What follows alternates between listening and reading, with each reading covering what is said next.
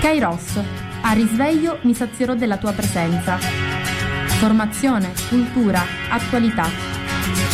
Lancia in alto la tua vita come una moneta e lasciala volare più su. La paura di cadere non potrà mai farti male se tu chiedi aiuto lassù.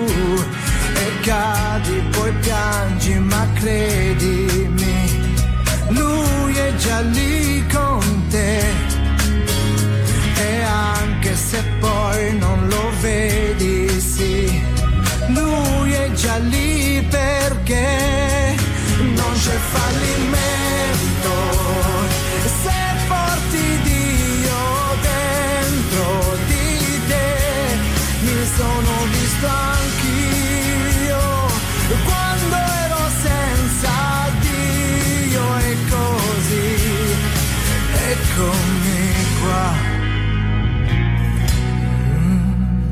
Buongiorno a tutti da Antonella dai microfoni di Radio Gemini. Oggi martedì 16 novembre, di questo novembre tipicamente autunnale che ci ha regalato in questi ultimi giorni qualche poco di sole.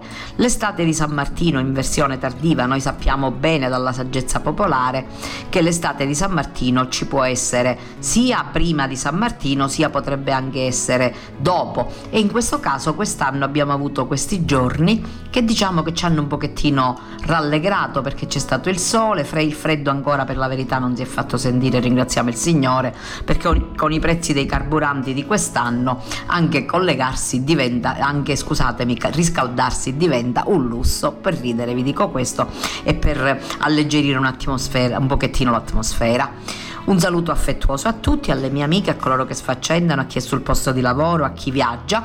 Un saluto e un grazie sempre al mio direttore Francesco Lopresti e a Giuseppe che mi permettono di andare in onda. Detto questo, stamattina voglio iniziare questa bella mattinata chiedendovi se siete stati a raccogliere le olive. Ecco, questo è tempo di raccolta di olive nel nostro territorio dagli inizi diciamo da, dagli inizi di novembre fino a tutto novembre e fino a volte anche ai primi di dicembre si attua la raccolta delle olive. Ottime olive buonissime quest'anno a quanto pare le olive ci sono. Anche se all'inizio ci eravamo scoraggiati un poco perché ci sembrava che fossero stati fossero, che rendessero poco ci siamo resi conto poi che magari questo era dovuto al fatto che si erano raccolte un po' presto, che ancora non era piovuto e che eh, la pioggia abbondantissima devo dire anche fin troppo però ringraziamo sempre il Signore anche perché nel nostro territorio proprio intrinseco danni grossi non ce ne sono stati tranne le scomodità qualche piccolo allagamento e qualche strada rurale interrotta. Ahimè più lo scorrimento veloce più gli altri problemi. Però grazie a Dio non ci sono state vittime e la situazione diciamo che in un certo senso dico in un certo senso sotto controllo. Allora le olive cominciano a dare il meglio di sé in questo momento e eh, raccogliere l'oliva è un momento di festa. Mm, per me è sempre stato così da quando ero bambina e a volte accompagnavo mio padre a Balatelle a vedere le persone che stavano raccogliendo olive perché mio padre lavorava e mia mamma pure quindi eh, ci servivamo di persone che ci aiutavano in questa raccolta delle olive ed era un momento di festa, c'era la mangiata, c'erano, ecco, era un momento molto bello e così come bello era quando mio padre e io ho giappito, io non sono mai stato giappito, non era una cosa da donne allora, non me ne vergogno, è sempre stato così. Oggi i tempi sono cambiati, però io ho giappito un giaiuto stesso, ma non per cattiveria, perché non è capitato, perché c'è mio marito, ci sono i miei figli e quindi che facciano loro, io faccio altre cose. Però l'avere l'olio nuovo con suo con la sua densità, col suo odore buonissimo, con quel sapore straordinario mi fa ritornare indietro nel tempo ai tempi belli andati della mia lontana ormai infanzia e giovinezza.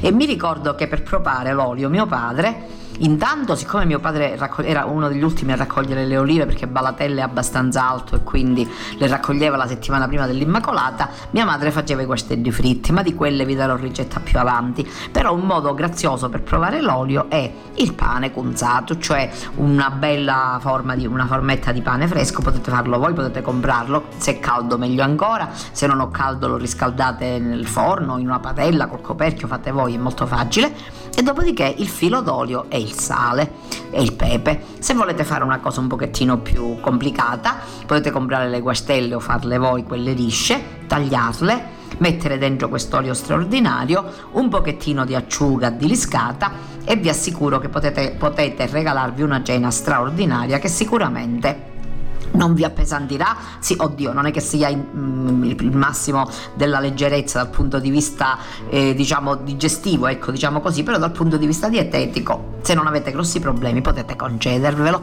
E detto questo, andiamo avanti parlando del fatto che c'è stato un weekend molto interessante.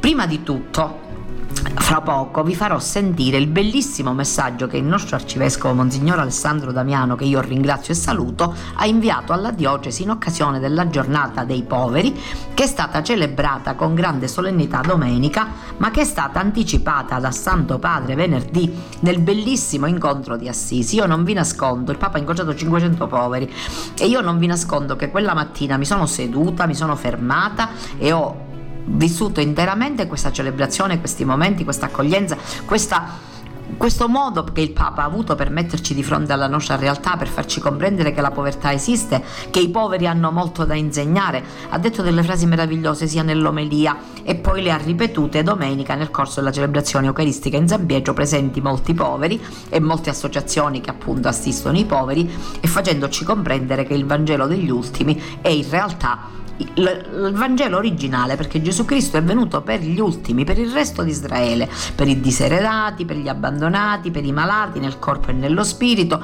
Quindi credo che sia venuto il momento, il Papa ce l'ha detto in maniera molto veemente, ma riprenderò questo, questo, discorso più avanti, che dobbiamo occuparci seriamente dei poveri, ma non con uno spirito così, dico gli faccio la carità, do qualche cosa, magari il mio superfluo e poi metto l'anima in pace, assolutamente.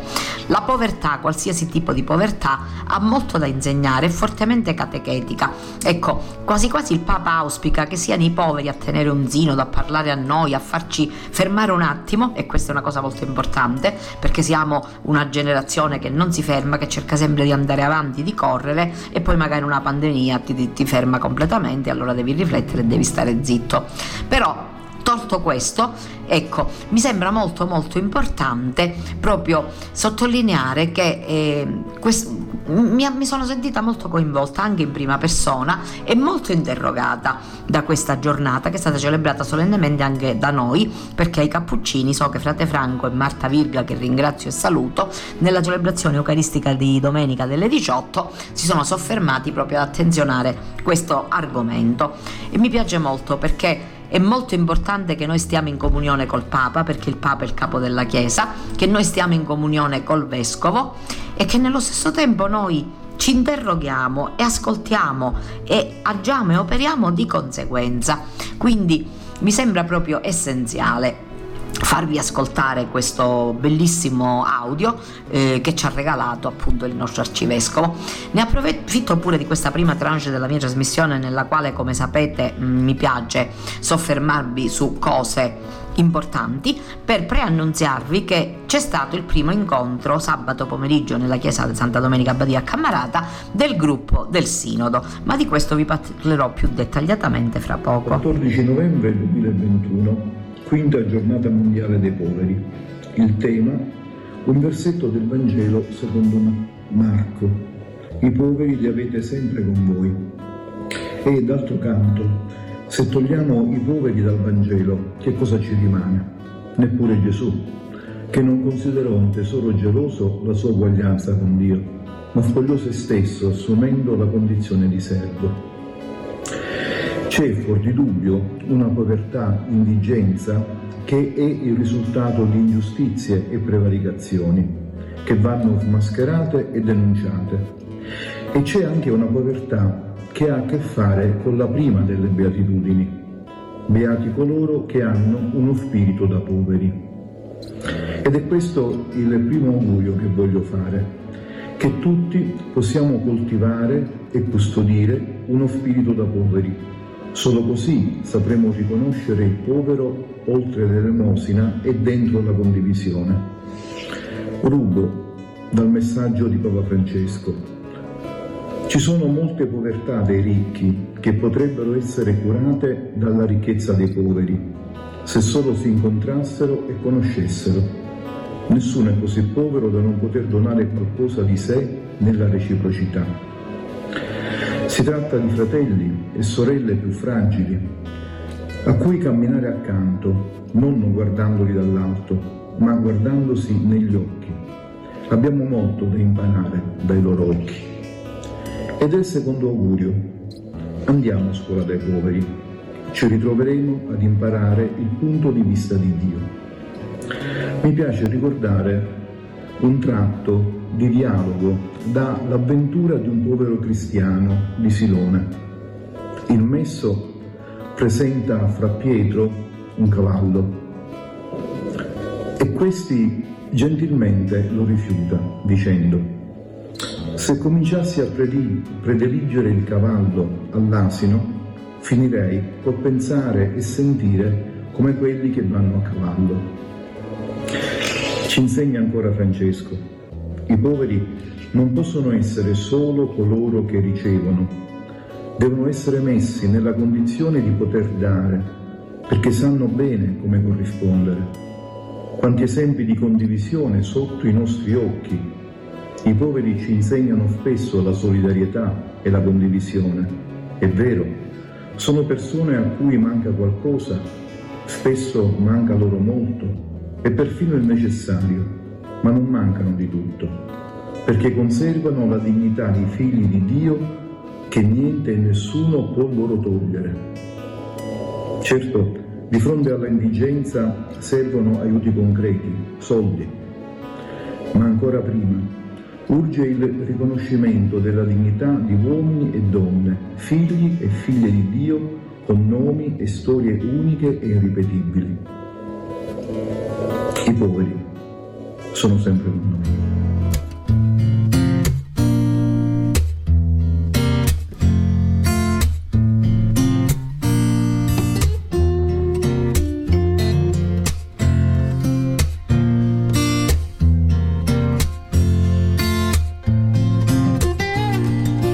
Incontrarti fra cent'anni. Tu pensa al mondo fra cent'anni Ritroverò i tuoi occhi neri tra milioni di occhi neri, saranno belli più di ieri. Vorrei incontrarti fra cent'anni, rosa rossa tra le mie mani,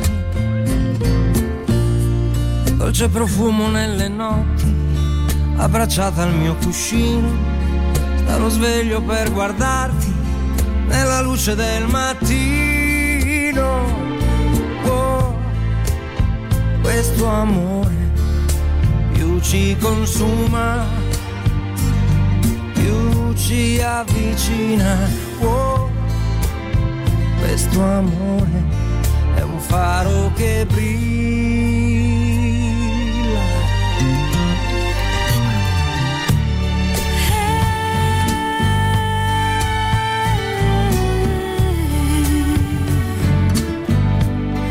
incontrarti fra cent'anni.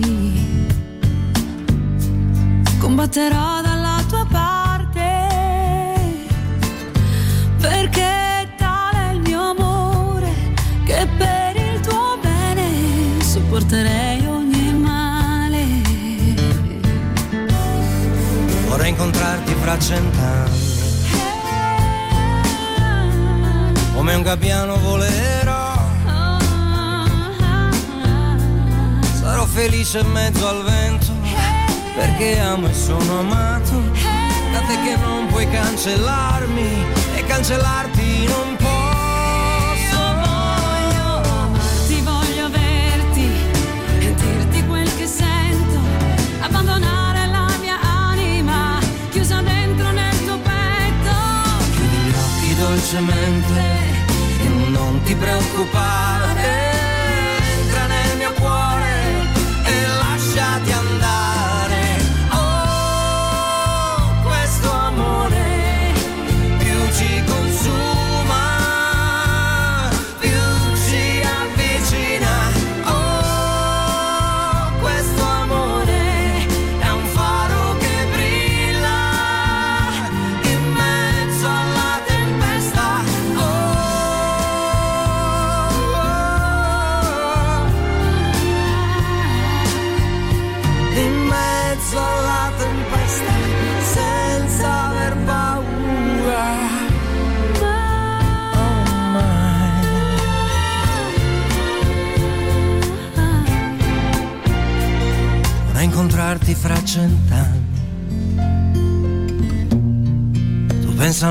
mondo fra cent'anni.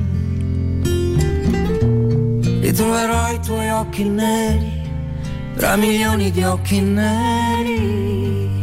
Saranno belli più di ieri.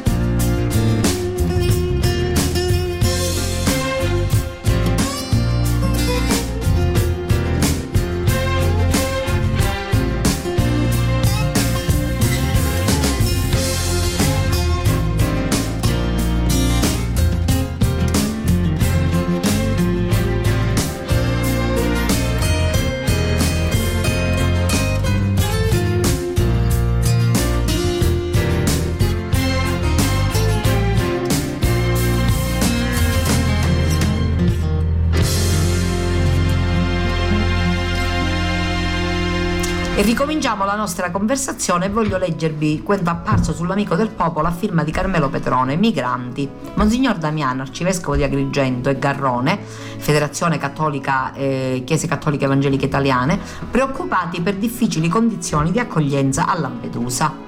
In merito all'accoglienza dei migranti a Lampedusa pubblichiamo il testo integrale del comunicato stampa ecumenico a firma di Monsignor Alessandro Damiano, arcivescovo metropolita di Agrigento, e del pastore Daniele Garrone, presidente Federazione delle Chiese Evangeliche in Italia, diffuso il 10 novembre 2021. La Chiesa di Agrigento con i suoi servizi Caritas e Migrantes e la Federazione delle Chiese Evangeliche in Italia con il programma Mediterranean, OP, manifestano la propria preoccupazione per le difficili condizioni di accoglienza delle persone migranti che l'isola di Lampedusa continua a registrare. Mentre il flusso di persone in arrivo a Lampedusa continua ad essere consistente nonostante le condizioni meteo avverse, non si può rimanere indifferenti davanti alla scena registrata negli ultimi giorni di centinaia di migranti, fra cui anche numerose donne e bambini, costretti ad attendere l'accesso all'hotspot di Contrada Imbriacola, all'addiaccio e sotto una pioggia battente. Le condizioni di vulnerabilità fisica e mentale di quanti sbarcano sulle nostre coste dopo un viaggio lungo e rischioso, spesso anche ricco di esperienze traumatiche, richiede ad uno Stato civile come il nostro uno sforzo ulteriore per garantire standard di accoglienza più alti e un quanto più veloce inserimento delle persone migranti nel circuito di accoglienza ordinario. Occorre trovare soluzioni definitive e non emergenziali alle ormai ben note difficoltà logistiche legate all'insularità, il ritardo nel trasferimento degli ospiti all'hotspot a causa non di rado di pericolose situazioni di sovraffollamento e promiscuità, soprattutto per i più vulnerabili come donne e bambini. Laddove le condizioni meteo non consentissero il trasferimento via mare, favorire trasferimenti con ponte aerei potrebbe essere una via percorribile. La firma è del nostro arcivescovo Monsignor Alessandro Damiano e del pastore Daniele Garrone, appunto presidente Federazione delle Chiese Evangeliche in Italia. Mi è sembrato molto importante leggervi questo articolo proprio tratto da avvenire perché le cronache di questi ultimi giorni ci hanno mostrato delle immagini tremende. Intanto queste navi che non riuscivano a trovare un porto sicuro e che poi finalmente riescono a attraccare ad Augusta e riescono a sbarcare queste persone. Ieri per televisione ho visto la, la foto di un bambino che si abbracciava a una, un agente di servizio. Eh, mi ha fatto veramente impressione, mi ha fatto tenerezza ma mi ha anche fatto riflettere molto. E vi leggo pure cosa ha, detto il Papa, migran- il Papa durante un incontro um, rivolgendosi ai partecipanti ad un convegno delle missioni cattoliche italiane in Europa. Papa Francesco ha detto i migranti sono una benedizione anche per le chiese in Europa. A scrivere a Medeolo Monaco, leggo da Vatican New, alla luce dell'esperienza latinoamericana, dice il Papa, ho potuto affermare che gli immigrati, se li si aiuta a integrarsi, sono una benedizione, una ricchezza e un dono che invita una società a crescere. Lo ha detto Papa Francesco citando un passaggio della Fratelli Tutti durante l'incontro in Vaticano con i partecipanti al convegno organizzato dalle missioni cattoliche italiane in Europa e incentrato sul tema gli italiani in Europa e le missioni cristiane. Il pontefice, dopo aver salutato il presidente della Fondazione Migrantes, sacerdoti e collaboratori pastorali al servizio delle comunità e delle missioni di lingua italiana in Europa, ha ricordato nel suo discorso la tragedia avvenuta nel 2016 in Belgio all'aeroporto Zaventem, dove sono morte 32 persone in seguito ad attacchi terroristici rivendicati dal sedicente Stato islamico. Coloro che hanno fatto questo, ha detto il Papa, erano belgi ma figli di migranti non integrati, non integrati e ghettizzati. Francesco ha quindi ricordato i passi da compiere per rispondere alle sfide poste dalle migrazioni, passi che coincidono con quattro verbi, ricevere, accompagnare, promuovere e integrare. Le migrazioni, se inserite in progetti di integrazione, possono essere una benedizione anche per l'Europa. Gli emigranti sono una benedizione anche per e nelle nostre chiese in Europa. Se integrati possono aiutare a far respirare l'aria di una diversità che rigenera l'unità, possono alimentare il volto della cattolicità, possono testimoniare l'apostolicità della Chiesa, possono generare storie di santità. Non dimentichiamo ad esempio che Santa Francesca Saverio Cabrini, suora lombarda emigrante tra gli emigranti, è stata la prima santa cittadina degli Stati Uniti d'America. Nello stesso tempo le migrazioni hanno accompagnato e possono sostenere con l'incontro, la relazione e l'amicizia il cammino ecumenico nei diversi paesi europei, dove i fedeli appartengono in maggioranza a comunità riformate ortodosse. Il Papa ha poi articolato il proprio discorso con tre riflessioni. La prima riguarda la mobilità, la migrazione. Spesso vediamo i migranti solo come altri, da noi come estranei. In realtà, anche leggendo i dati del fenomeno, scopriamo che i migranti sono una parte rilevante del noi. Oltre che nel caso degli emigranti italiani, delle persone a noi prossime, le nostre famiglie, i nostri giovani studenti, laureati, disoccupati, i nostri imprenditori. La migrazione italiana rivela, come scriveva il grande vescovo Geremia Bonomelli, fondatore dell'opera di assistenza degli emigranti in Europa e Medio Oriente, Un'Italia figlia, la migrazione italiana rivela un'altra figlia, un'Italia figlia appunto, in cammino in Europa soprattutto e nel mondo. È una realtà che sento particolarmente vicina in quanto anche la mia famiglia è emigrata in Argentina, il noi dunque per leggere la mobilità. La seconda riflessione riguarda l'Europa. La lettura dell'emigrazione italiana nel continente europeo, aggiunto Francesco, ci deve rendere sempre più consapevoli che l'Europa è una casa comune. Anche la Chiesa in Europa non può non considerare i milioni di emigranti italiani e di altri paesi che stanno rinnovando il volto della città, il volto dei paesi e allo stesso tempo stanno alimentando il sogno di un'Europa unita, capace di conoscere radici comuni e di gioire per la diversità che la abita. È un bel mosaico che non va sfregiato corrotto corrotto con i pregiudizi o con quell'odio velato di perbenismo. L'Europa è chiamata a rivitalizzare nell'oggi la sua vocazione alla solidarietà nella sussidiarietà. La terza riflessione, affermato Francesco, riguarda la testimonianza di fede delle comunità di emigrati italiani in paesi europei. Grazie alla loro radicata religiosità popolare, hanno comunicato la gioia del Vangelo, hanno reso visibile la bellezza di essere comunità aperte e accoglienti, hanno condiviso i suoi percorsi delle comunità cristiane locali, uno stile di comunione e di missione che ha caratterizzato la loro storia e spero che potrà disegnare anche il loro futuro. Si tratta di un bellissimo filo che ci lega alla memoria delle nostre famiglie.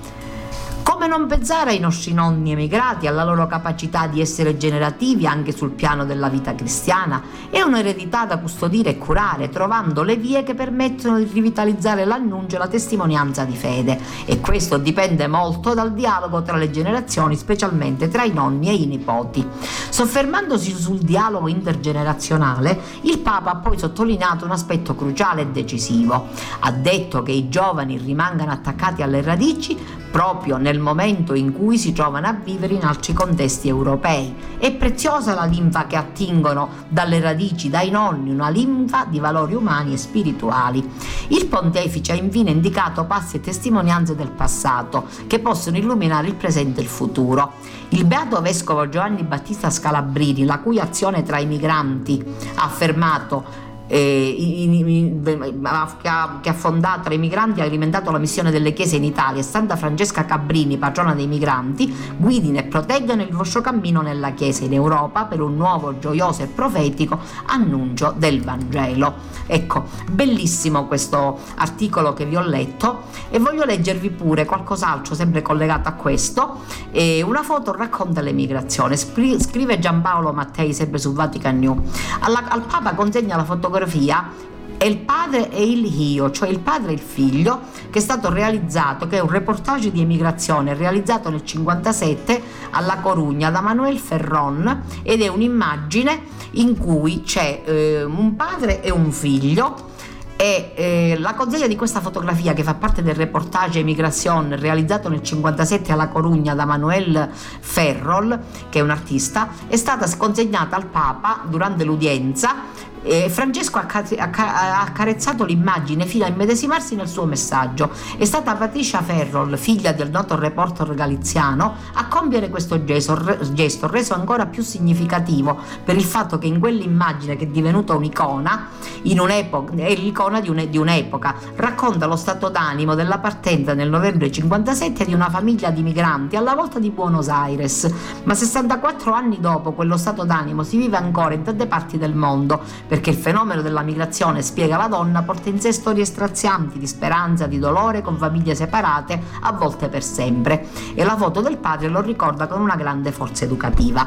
Manuel Ferrol venne incaricato dalla Commissione Cattolica per l'Emigrazione di realizzare un reportage sugli emigranti nel porto di La Corugna e fino alla, alla, all'Argentina ha fatto questo reportage in una maniera molto bella e molto, diciamo, molto professionale e questa bella foto è stata regalata appunto al Papa. Perché vi ho voluto leggere anche questo? Perché a volte anche le immagini ci parlano, così come ci parlano le immagini che vediamo per televisione, a parte le foto, così come non possiamo non, essere, non avere il cuore straziato vedendo cosa sta succedendo alle frontiere fra Bielorussia e Polonia per il respingimento dei migranti, così come gli occhi di questi giovani, di questi bambini, di queste donne, di queste persone che approdano a Lampedusa non li possiamo dimenticare facilmente. Allora non è vero che i migranti sono estranei, sono persone che ci danno fastidio, sono fratelli, perché la migrazione è sempre esistita nel mondo e ha contribuito tantissimo anche al crescere al diffondersi della civiltà.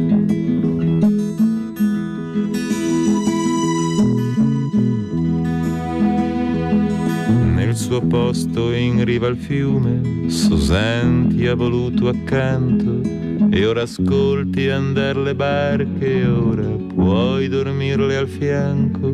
Sì, lo sai che lei è pazza, ma per questo sei con lei e ti offre il tè e le arance che ha portato dalla Cina proprio mentre stai per dirle che non hai amore da offrirle. Lei è già sulla tua onda e fa che il fiume ti risponde che da sempre siete amanti e tu vuoi viaggiarle insieme, vuoi viaggiarle insieme ciecamente perché sai che le hai toccato il corpo, il suo corpo perfetto con la mente.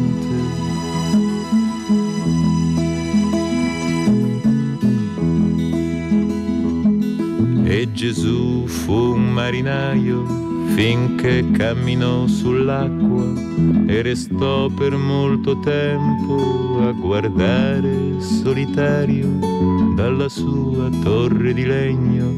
E poi quando fu sicuro che soltanto agli annegati fosse dato di vederlo disse siate marinai finché il mare Lui stesso fu spezzato, ma più umano, abbandonato, nella nostra mente lui non naufragò. E tu vuoi viaggiargli insieme, vuoi viaggiargli insieme ciecamente, forse avrai fiducia in lui, perché ti ha toccato il corpo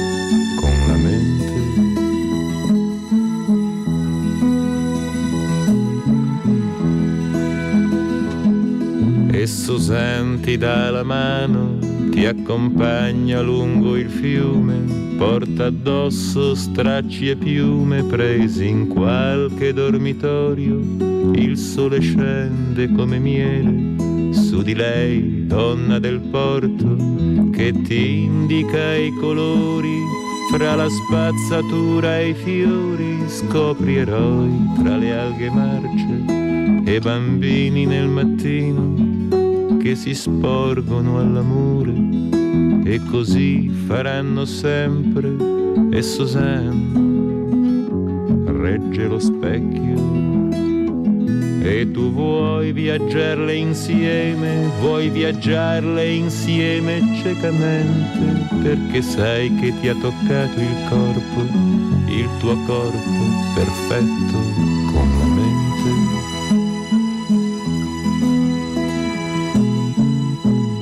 continuiamo la nostra trasmissione voglio leggervi un bell'articolo di Avvenire a firma di Vito Salinaro, apparso mercoledì 10 novembre, che dice così: Covid, i vaccini modificano il DNA, provocano infertilità, le bufale e la scienza.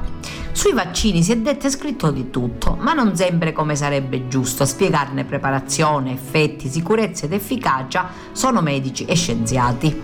In nome di una invocata par condicio che non ha senso quando c'è in ballo la salute pubblica, spesso molti media concedono spazi e riflettori a ciarlatani e imbonitori, gente che con le ragioni della medicina non ha nulla da spartire. A cercare di fare chiarezza, aiutando i cittadini a districarsi in una pioggia di informazioni copiose e veramente raramente verificata, ci sta provando l'Istituto Superiore di Sanità, che ha promosso un vademecum contro le fake news, le notizie false. Qui di seguito proviamo a riassumerlo. I vaccini danno l'infezione. Come chiarito dall'Istituto Superiore di Sanità, sia i vaccini a tecnologia mRNA, sia quelli che utilizzano un vettore virale, servono per introdurre nell'organismo l'istruzione per produrre frammenti della proteina che il virus usa per agganciare la cellula, quindi non viene utilizzato il SARS-CoV-2 vivo infettante. Un'eventuale malattia Covid-19 successiva alla vaccinazione può essere quindi causata solo da un'infezione naturale del virus, contratta indipendentemente dal vaccino, ma i casi sono rari, così come i vaccini che contagiano. I vaccini modificano il DNA che è il nostro codice genetico. Si tratta di una delle bufole più ricorrenti e diffuse, soprattutto nei social. I vaccini anti-Covid-19 non cambiano e non interagiscono in alcun modo con il nucleo della cellula dove risiede il DNA. Di conseguenza non c'è possibilità di modificazione del codice generico, genetico. Sia i vaccini a tecnologia mRNA sia quelli a vettore virale approvati dall'EMA forniscono istruzioni alle nostre cellule utili ad attivare una risposta immunitaria così da sviluppare una protezione contro il SARS-CoV-2. Causano infertilità e aborti? Al momento non sono state registrate delle evidenze scientifiche riguardanti effetto negativo dei vaccini sulla fertilità maschile o femminile. Per quanto riguarda la somministrazione del vaccino in gravidanza, osservazioni ormai robuste in termini numerici, soprattutto su dati provenienti dagli Stati Uniti, dove sono migliaia le donne immunizzate durante la gestazione, non hanno rilevato un aumento di rischio di effetti avversi per madri e neonati. Anzi, gli specialisti raccomandano la vaccinazione alle gestanti e alle neomamme. I vaccini sono sperimentali. L'uso clinico dei vaccini per il Covid-19 utilizzati in Italia è stato regolarmente autorizzato dall'EMA e dai maggiori enti regolatori del mondo. Il processo di sviluppo ha subito un'accelerazione senza precedenti a livello globale, ma come afferma l'EMA, un'autorizzazione condizionata garantisce che il vaccino approvato soddisfi i rigorosi criteri UE di sicurezza, efficacia e qualità, cioè dell'Unione Europea, e che sia prodotto e controllato in stabilimenti certificati in linea con i più alti standard, farmaceutici. Inoltre, la tecnologia RNA è in fase di studio da almeno un decennio. Le somministrazioni dei vaccini anti-Covid inoltre fanno registrare numerosi, numeri senza precedenti. Il Covid risparmia i ragazzi? Come più volte rilevato dall'Istituto Superiore di Sanità, anche se nelle fasce giovanili il rischio di sviluppare un'infezione sintomatica è minore rispetto agli adulti, è comunque presente. Una indagine che ha preso in considerazione il periodo che va dall'inizio della pandemia al 17 luglio scorso, ad esempio, ha evidenziato 28 decessi nella fascia di età 0-20 anni. In ogni caso, lo scopo della vaccinazione nella fascia di età, di queste, di età più giovani è anche quello di limitare la circolazione del virus e permettere quindi di uscire dalla pandemia al più presto, oltre che di proteggere i soggetti più fragili. I vaccini alimentano varianti. Le varianti emergono perché il virus replicandosi tende a sviluppare nuovi, nuovi nuove mutazioni. I vaccini, riducendo la circolazione, limitano quindi la possibilità che il virus mutui, muti. Ma è importante che non ci siano zone franche dal vaccino per non consentire al virus di replicare. Gli effetti delle varianti in circolazione in questo momento, comunque, anche di, più, di quelle più contagiose, sono ben arginate dai vaccini che ne minimizzano le conseguenze in termini di ospitalizzazioni e di decessi. Gli effetti avversi dei vaccini sono tenuti nascosti? I dati della farmacovigilanza sono pubblici e il sistema di farmacovigilanza per i vaccini contro il SARS-CoV-2 è lo stesso di tutti gli altri farmaci. In Italia l'AIFA pubblica il resoconto delle segnalazioni di sospetti eventi avversi. Lo stesso fa l'EMA, l'ente regolatore dell'Unione Europea. In caso di eventi avversi non manifestatisi negli studi autorizzativi, se dopo un'indagine viene sospettato o dimostrato una relazione casuale, causale con la vaccinazione vengono aggiunti all'elenco delle reazioni avverse. Il consenso medico che si chiede ai vaccinati serve a proteggere le aziende? Nessun vaccino può garantire un'efficacia pari al 100%. Quelli contro il Covid-19 al momento in distribuzione in Italia hanno mostrato un'efficacia superiore al 90% nel proteggere dagli effetti più gravi della malattia. La vaccinazione è un atto medico e prevede quindi, come avviene normalmente in questi casi, la firma di un consenso informato per essere sicuri che il vaccinando comprende i benefici e gli eventuali rischi connessi. Perché vi ho voluto leggere questo articolo? Senza giudizi per nessuno, perché non sono qua per emettere giudizi, lo sapete che non è il mio stile, senza voler giudicare chi non si vaccina, tenendo presente però che il vaccino ci sta aiutando e che è qualcosa di molto importante affinché noi possiamo sconfiggere la pandemia. Certo nella libertà estrema di ciascuno di noi, perché il Signore ci ha creato libri e liberi dobbiamo rimanere, però tenendo presente che sarebbe molto importante che si potesse anche un attimino eh, arrivare a una percentuale di vaccinati così alta da non poter più avere paura e correre rischi. E detto questo, vi ricordo che ieri abbiamo celebrato la festa di San Martino. Ecco, San Martino era una festa bellissima e importantissima nel passato perché il vino, il mosto diventava vino e quindi si tastava vino nuovo. E io ho dei ricordi bellissimi legati alla mia infanzia e prima giovinezza eh, di questi ricordi ho mm, appunto questa sera di San Martino in cui ci si riuniva nelle famiglie, si mangiava rigorosamente carne di maiale, preferibilmente salsiccia arrostita, e poi si mangiavano i meravigliosi muffuletta, dei quali fra poco vi darò la ricetta, quella antica che ho appreso dalla mia famiglia e che mi riesce anche abbastanza bene, devo dire, e c'era questo momento di socialità, di convivialità che era bellissimo. Ricordo anche da adulta di avere festeggiato San Martino insieme a degli amici, insieme ad alcuni parenti ed era erano dei momenti molto belli nei quali ci si riuniva e con queste salsicce arrostite, con la carne di maiale e anche quel muffuletta si assaggiava per chi lo beve il vino nuovo. Io sono astemia e quindi di vino non ne ho mai bevuto, però mi dicono che eh, deve essere buono e che appunto San Martino ha questa bella, mh, mm, bella caratteristica. San Martino è la poesia che abbiamo imparato da bambini tutti, la poesia di Giosuè Carducci, molto bella, la nebbia agli irti colli piovigginando sale, sotto il masciale urle biancheggia il mare e c'è anche il bellissimo brano di Rosario Fiorello che ha inciso alcuni anni fa e che ha avuto grande, la grande mm, possibilità di fare conoscere a molti che non hanno imparato questa poesia a memoria come la imparavamo noi quando eravamo piccoli, queste bellissime strofe di Giosuè Carducci. Vi leggo una breve biografia di San Martino e un breve commento più che altro, perché San Martino appunto è famoso per aver donato il suo mantello a un povero. Scrive Matteo Liut su Avvenire: A che vale la nostra fede se non sappiamo condividerla con il mondo, stracciarla perché tutti ne abbiano un pezzo e trasformare la nostra vita in una perenne occasione di dono? Ce lo chiede San Martino, che la tradizione ritrae nel gesto di donare il suo bel mantello da cavaliere a un povero mendicante.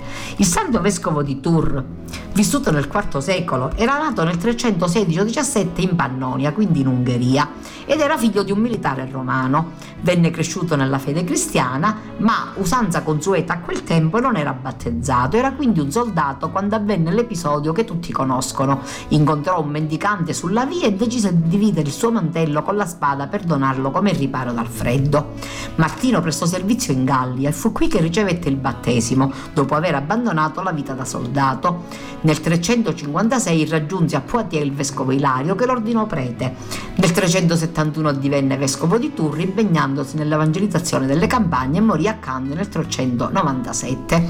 vuole una cronaca di Sulpicio Severo che Martino morì recandosi a far visita a una comunità di monaci che erano sotto la sua giurisdizione, lui stava molto male, però siccome in quella comunità c'erano dei problemi, anche delle sofferenze, lui non tenne conto della sua sofferenza personale, ma volle farsi carico di andare a trovare, come era appunto suo dovere, questi fratelli e morì proprio mentre si trovava in mezzo a queste persone. Chiese al Signore che se fosse possibile, se era utile, avrebbe, lui era, aveva un ardente desiderio di raggiungere il cielo come ogni buon cristiano, di quelli proprio seri, di quelli che sono in fama di santità, come appunto nel caso di Martino.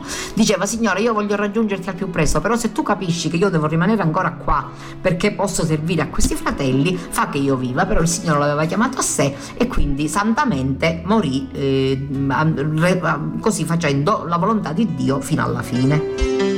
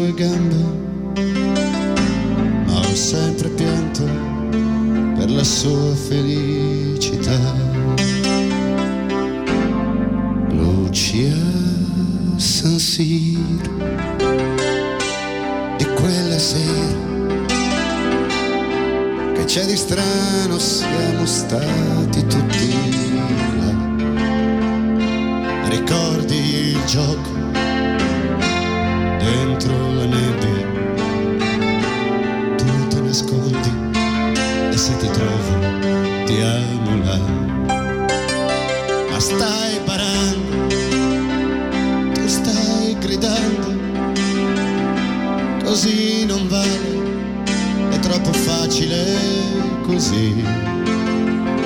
Trovarti, amarti, giocare il tempo sull'erba morta con il freddo che fa qui.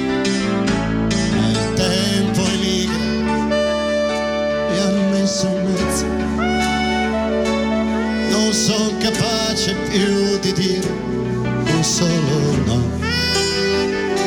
Ti vedo e a volte ti vorrei dire, ma questa gente intorno a noi che cosa fa? Fa la mia vita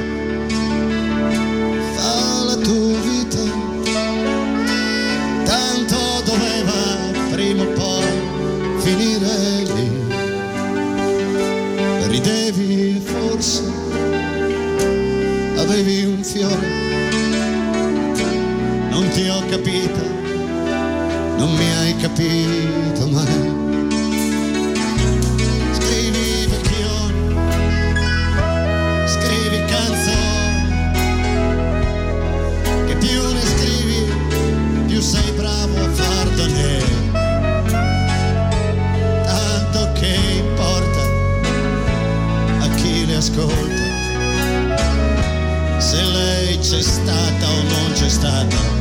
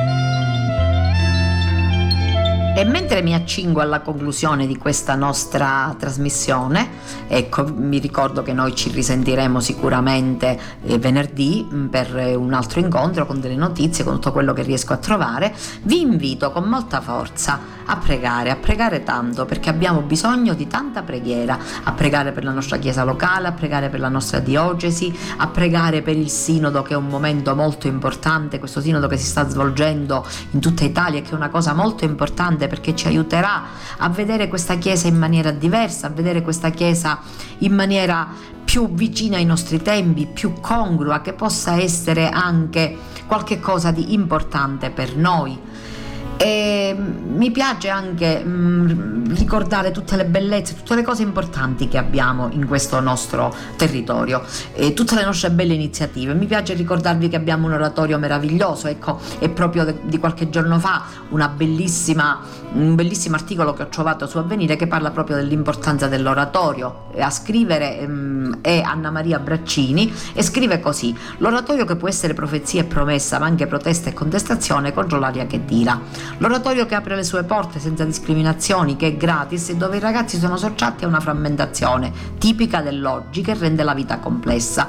Ad averlo detto è l'arcivescovo di Milano Mario Delfini, che ieri ha aperto, e quindi la settimana scorsa, i lavori della giornata di studio oratorio, una profezia che si rinnova, promossa dall'Arcidiocesi di Milano e dall'Università Cattolica, presso, cui, presso la cui sede milanese si è svolto il convegno, e dalla Fondazione degli Oratori Milanesi. Molte cose sono mutate e l'esperienza del Covid ha realizzato un trauma che richiede un periodo di riabilitazione imparando da quello che è successo, ha subito notato Delpini, che ha proseguito. Mi pare però che questo trauma abbia soltanto enfatizzato un'evoluzione in corso, come allora gli oratori possono essere una profezia di fronte a fenomeni macroscopici, fatti innegabili come la diminuzione del clero e quella giovanile per cui non ci sono più le masse tradizionali, sia perché i ragazzi sono pochi, sia perché si disperdono in molti altri luoghi, soprattutto nella città.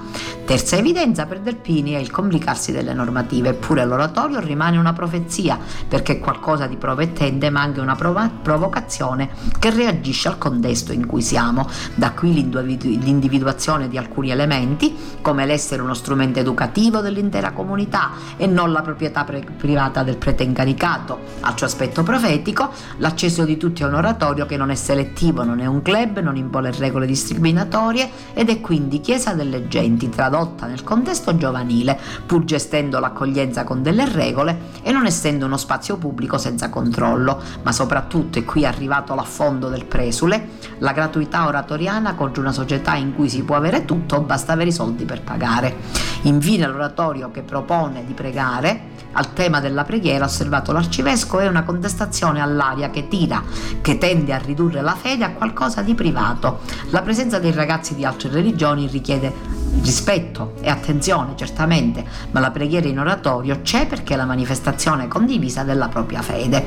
Ecco, Molto importante mi è sembrato leggervi a conclusione di questa nostra conversazione questo articolo che riguarda gli oratori, perché noi siamo molto ricchi in questo paese, noi abbiamo l'oratorio che accoglie tantissimi giovani con le famiglie che collaborano attivamente con i nostri sacerdoti e che si muove e che organizza sempre dei momenti molto qualificanti di preghiera, di adorazione eucaristica, momenti ricreativi, momenti ludici, momenti molto importanti che servono ai nostri ragazzi. A ripeterò, continuerò a farlo e ripeterlo fino alla nausea. I ragazzi hanno bisogno di essere ascoltati, hanno bisogno di vivere la loro vita, hanno bisogno di socialità e allora con le dovute precauzioni, con tutto ciò che ci ha insegnato la pandemia e che fino ad ora abbiamo rispettato, devo dire, e siamo stati anche fortunati, il Signore ci ha protetto, però noi ce l'abbiamo messa tutta per lavorare bene e lavorare intelligentemente. Ringraziamo Dio per questo, preghiamo per il nostro oratorio, sosteniamo i nostri fra sacerdoti e i nostri fratelli che si adoperano nell'oratorio. E detto questo, veramente a questo punto vi rivolgo un saluto, vi ringrazio per l'attenzione che mi dedicate, spero di, di portarvi un pochettino, di aiutarvi ecco, a, a, trascorrere una giornata, di, darvi, di parlare di qualche cosa che ci possa interessare tutti e soprattutto vi ricordo che eh, venerdì sera nella parrocchia Madonna di Fatima ci sarà l'adorazione eucaristica comunitaria, un momento molto forte e molto serio perché tutto parte dall'Eucarestia e stare davanti a Gesù Eucaristico, come diceva il Santo Curato d'Ars e come è stato sempre detto e come diciamo abbiamo portato avanti in questi anni ed è stata una cosa molto importante. Io sono molto contenta di questo perché ve l'ho detto e ve lo ripeto, da piccola e da ragazzina mi seccava l'adorazione eucaristica. Ora che ne ho compreso l'importanza mi rendo conto di quanto quanto sia importante e mi piace anche che siano coinvolte e interessate le giovani generazioni. Grazie a tutti, buona giornata, buona settimana da Antonella dai microfoni di Radio Gemini. Kairos, a risveglio mi sazierò della tua presenza. Formazione, cultura, attualità. Lancia in alto la tua vita come una moneta e lasciala volare più su la paura di cadere non potrà mai farti male se tu chiedi aiuto lassù. E cadi, poi piangi, ma credimi, lui è già lì con te. E anche se poi non lo vedi, sì, lui è già lì perché non c'è fallimento